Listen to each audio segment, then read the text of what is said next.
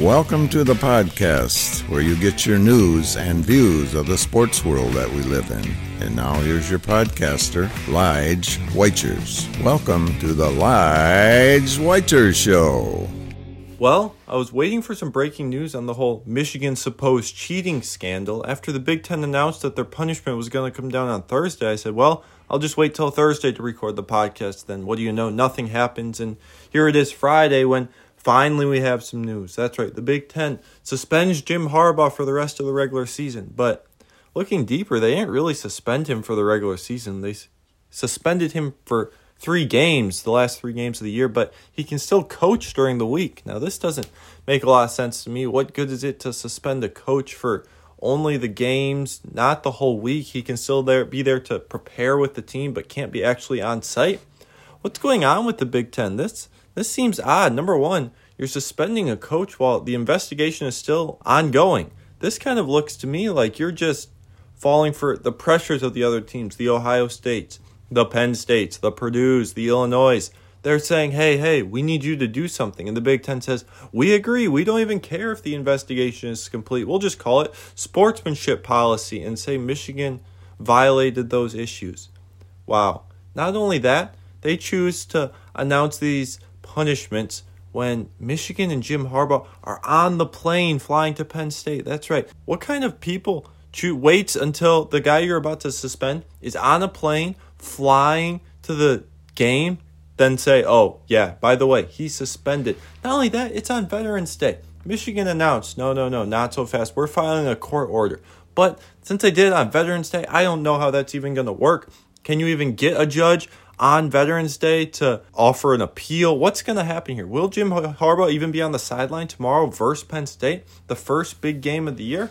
This is all odd to me. The Big Ten, to me, they fell for the trap. The pressure put on by all these other schools, specifically Ryan Day, hasn't been able to beat Michigan by himself. So what does he do? He goes crying to the powers that be, hoping that they can do something that Ohio State hasn't been able to do under Ryan Day, and that's beat Michigan. Well, let me tell you something. It's uh, not going to work the next three weeks Penn State, Maryland, Ohio State. Michigan has a chance to absolutely annihilate these teams that have been coming after them, putting pressure on the Big Ten, making everyone turn on Michigan.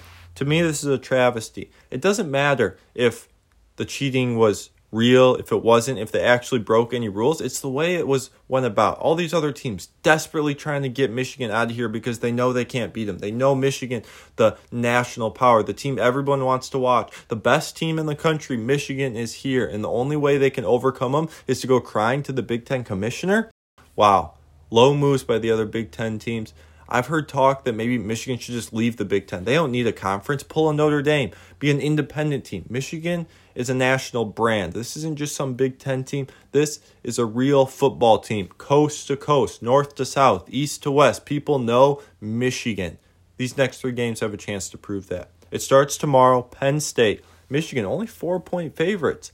Yeah, we haven't seen Michigan play anyone. They've been beaten up on the lower levels of the Big Ten all year, and, well, I'm here to say they're going to crush Penn State. Penn State can't score on offense. Their defense is suspect. JJ McCarthy throws dimes on 80% of his throws, and to me, that's good enough. Penn State, what are they going to do? Score 17 points and hope that's enough to win? I see a pretty easy win for Michigan 31 17, 35 20, something in that range where it'll be close early, but Michigan, like they always do, they pull away late. The running game is, I would say, the biggest concern for Michigan. They haven't run the ball super well with Corum, although he has lots of touchdowns. Those all come within the five yard line. Will they be able to get the run game going, or will it all rely on J.J. McCarthy?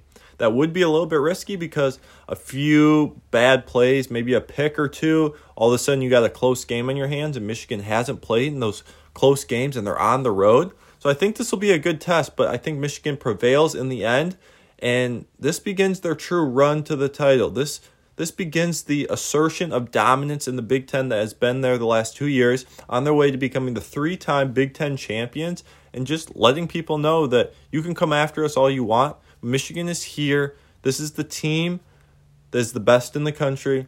The Heisman favorite, J.J. McCarthy, will show out tomorrow, and Michigan rolls right on through Penn State and Happy Valley, and they get a big win. Now, that's enough for college football. Let's quickly recap what happened last week in the NFL. CJ Stroud, all of a sudden, the talk of the NFL. That's right, QB1 from the draft. CJ Stroud puts up a huge game, throws for five touchdowns and what, 470 yards or something? Yeah, CJ Stroud is good. I've been saying it for a long time. CJ Stroud is one of the best QBs in the league. Now, not only that, man, Bryce Young. This guy looks worse than even I expected. I didn't expect him to be throwing multiple pick sixes in one game, not being able to complete an NFL pass, and then we watch him this last Thursday night and he can't even outplay the D2 kid, Tyson Bagent. Man, what's going on with Bryce Young? This is worse than I expected. Now, we're going to look back on this deal that they made for Bryce Young, potentially giving up the chance to draft Caleb Williams and another first for Bryce Young, who can't even complete passes. Now, there was some roster mismanagement, I would say, with the Panthers, not surrounding him with a good talent, but at some point that doesn't matter. A good quarterback elevates the team. And honestly, it's just sad to see for Bryce Young at this point. His inability to run an offense, complete a pass. Maybe he can't see anyone. That's his issue. But we've seen other short quarterbacks do it before. But man, it's a tough scene for Bryce Young, and all the more tough because CJ Stroud, the much more traditional quarterback, big, strong, fast, he's just throwing dimes out there on people. He doesn't have a great offensive line, but they're playing well. His weapons, Nico Collins, Noah Brown, Tank Dell, Dalton Schultz. Yeah, he's got studs.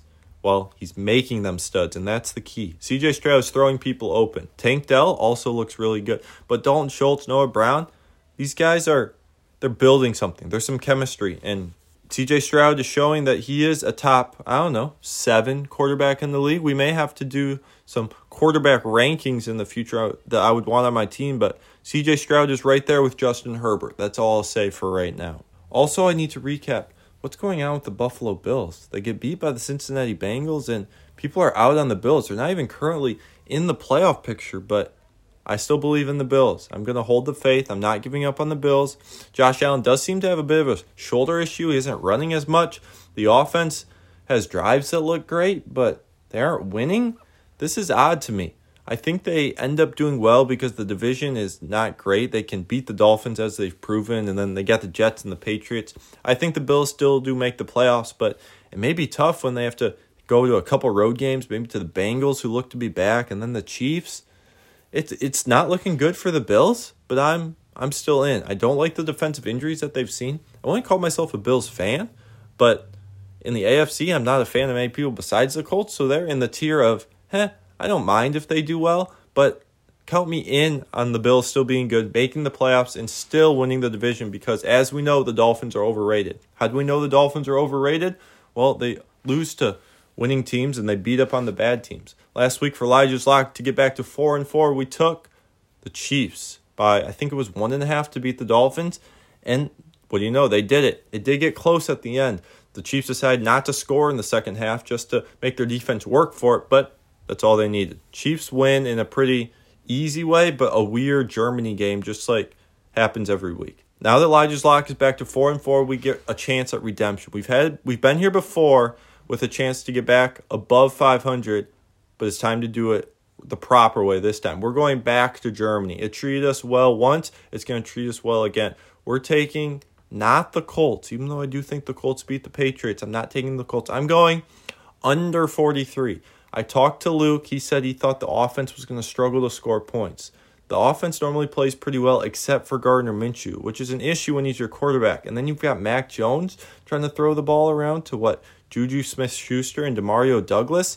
Maybe Rhamondre Stevenson gets loose. I don't like what I'm seeing. I think this game goes under 43. That's what I'm taking for Elijah's lock of the week to get back to over 500 and to be 5 and 4 in the year. Now we got to talk about the game of the week. The Detroit Lions coming off their bye travel to LA to play the LA Chargers.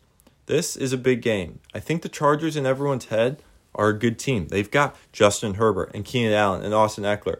And then you watch the Chargers, and man, they don't look like a great team. They they do nothing, and they beat the Bears, and they beat the Jets while doing nothing, and they win big. But that looked more like incompetence of the other team versus the Chargers doing well. Joey Bosa and Khalil Mack, they can beat up on bad offensive lines. Can they beat up on good offensive lines? That to me will tell a lot in this game. The Lions look to be getting their starting offensive line back. Jonah Jackson back at left guard, Ragnow back at center, and Glasgow can kick back to right guard. Then Sewell and Decker at tackle.